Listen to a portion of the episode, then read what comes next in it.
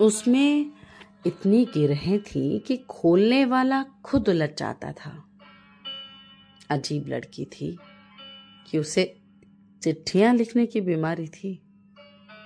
हर कुछ दिन में ऐसे छटपटाने लगती थी जैसे हवा में ऑक्सीजन खत्म हो गई हो। कितनी भी बातें कर ले, लिखी बिना उसका दिन नहीं मानता था। ऐसे में लगता था कि कोई उसका हाथ पकड़ के मरोड़ दे। कुछ ऐसे कि उंगलियाँ चिटक जाएँ, नील पड़ जाएँ और वो कलम ना उठा सके। उसे सादा कागज़ यूँ खींचता था जैसे मरने वाले को मौत अपनी ओर जैसे पहाड़ों का निर्वात अपनी ओर घाटियों की गहराई छलांग लगा देने को पुकारती हो जैसे।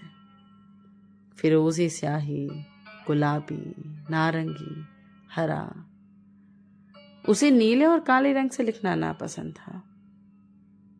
उसने एक दिन आखिर परेशान होकर घर की सारी कॉपियों में आग लगा दी। लिखा हुआ उसे और लिखने के लिए उकसाता था और सादा कागज़ उसे भीगे चादर की तरह दोनों किनारे पकड़ मरोड़ डालता था कि लड़की का पूरा सार तत्व किसी के नाम चिट्ठी में उतर आए। पर मन का सारा गीलापन निकल जाने पर भी थोड़ी सी नमी बाकी रह जाती थी और वो बालकनी में अध भीगी चादर की तरह पसरी रहती। कभी कॉफ़ी में खुद को डुबोती तो नशा थोड़ा चढ़ता। फिर सिगरेट और बची हुई विस्की से खुद में पानी की कमी को पूरा करती। फ़िलहाल, पूरे घर में जले हुए कागज़ के कतरे उड़ रहे हैं और दीवारों पर लटके जाले थोड़े स्याह हो गए हैं। पंखों पर उन चिट्ठियों के बैताल चमकादड़ों की तरह लटक गए हैं। कितनी बातें, ओह, कितनी बातें लिखी थी उसने। थोड़ी तकलीफ़ होती है, उसे जब भी वो ऐसे कागज़ों की होली जलाती है, पर ये इतना नहीं होता कि फूट फूट कर रो पड़े। उसे लिखा हुआ जलने का अफसोस नहीं होता। रोज रोज इतना लिखती रहती है कि जो खो गया, उसके लिए रोने का वक्त नहीं मिलता उसे। हाँ सादे कागजों के लिए उसकी आँखें भर भर आती हैं। ऐसा तो नहीं होगा कि सादा कागज़ नहीं होगा तो वो चिट्ठियाँ नहीं लिखेगी फिर भी। हर कुछ दिन में उसे कागजों में आग लगा देने में अच्छा लगता है। वो सोचती है कि उसे भूलना क्यों नहीं आता? लिखना ही भूल जाए। या कि उसे भूल जाए जिसे चिट्ठियाँ लिखना चाहती है। या यही भूल जाए कम से कम कि घर में कलम कहाँ छुपा के रखी है? पर वो तो ऐसी है कि पार्क में बैठी होगी तो धूल में उसके नाम चिट्ठी लिखाएगी। नए शहर जाएगी तो आँखों में उस शहर की सारी इमारतों की यादों में उसका नाम चस्पा कर देगी। और ये शहर?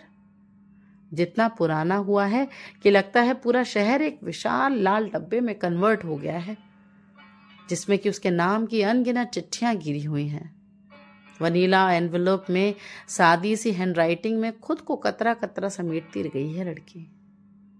बिना जवाब के चिट्ठियाँ लिखना एक अनंत काल की यातना है। ये कुछ वैसा ही है जैसे किसी से प्यार करने के एवज में ये मांगना या चाहना कि वो भी आपसे प्यार करे। लड़कियाँ चिट्ठियाँ लिखकर निश्चिंत हो जाती थी। बार बार कहती थी कि जवाब ना भी दो तो कोई बात नहीं, पर न चाहते हुए भी एक एक जवाब की उम्मीद के नन्हे ट्रेडल्स उसके दिल के इर्द गिर्द लिपटते रहते। बेहद कमज़ोर। खुद के दम पर खड़े भी नहीं हो सकते थे पर धीरे धीरे मज़बूत होने लगते थे। फिर लड़की का दिल तो इतना संभावनाओं और प्यार से भरा था कि उम्मीदें मर, मरती नहीं। अमर बिल की तरह दिल से पोषित होती रहती थी। उसने कई बार कलम से अपनी कलाई पर निशान बनाए जहाँ की उसे ब्लेड चलानी थी, पर उसे टैटू पसंद नहीं थे। और उसे मालूम था कि धमनी काटने के बावजूद वो मरेगी नहीं। उसे कहीं ना कहीं मालूम था कि उसकी चिट्ठियाँ दुआएँ बन जाती हैं और ऊपर खुदा के दरबार तक पहुँच जाती हैं। वो सारी चिट्ठियाँ जो उसने लिखी थी, उसकी जिजिविशा से पोषित थी। उनमें उसकी आत्मा का एक अंश होता था। उसे मालूम था कि उसकी साँसें बुझने लगेंगी तो उसकी सारी चिट्ठियों से स्याही निकलकर उसकी धमनियों में बहने लगेगी। जितना उसके बदन में खून नहीं है, उससे कहीं ज़्यादा स्याही उसकी चिट्ठियों में भरी है। जीती जागती स्याही। ऐसी स्याही जो संजीवनी बन सकती है, खून बन के रगों में दौड़ सकती है। घर के सारे सादे कागजों में आग लगा देने के बावजूद भी उसका मन करता है कि वो चिट्ठियाँ लिखे। उसे जीने के लिए खाना, पानी, नींद नहीं चाहिए। इनके बिना उसका काम चल जाता है। उसे चिट्ठियाँ लिखने के लिए कागज़ चाहिए होता है, कलम चाहिए होती है, कोई भी एक शख्स चाहिए होता है जिसे वो चिट्ठियाँ लिख सके। उसने अनजान लोगों को चिट्ठियाँ लिखी हैं। उसने अनजान पतों पर चिट्ठियाँ लिखी हैं। उसने अनजान भाषाओं में चिट्ठियाँ लिखी हैं। उसने समंदर में, बोतल में बंद कर चिट्ठियाँ फेंकी हैं। उसे चिट्ठियाँ लिखने की बीमारी है।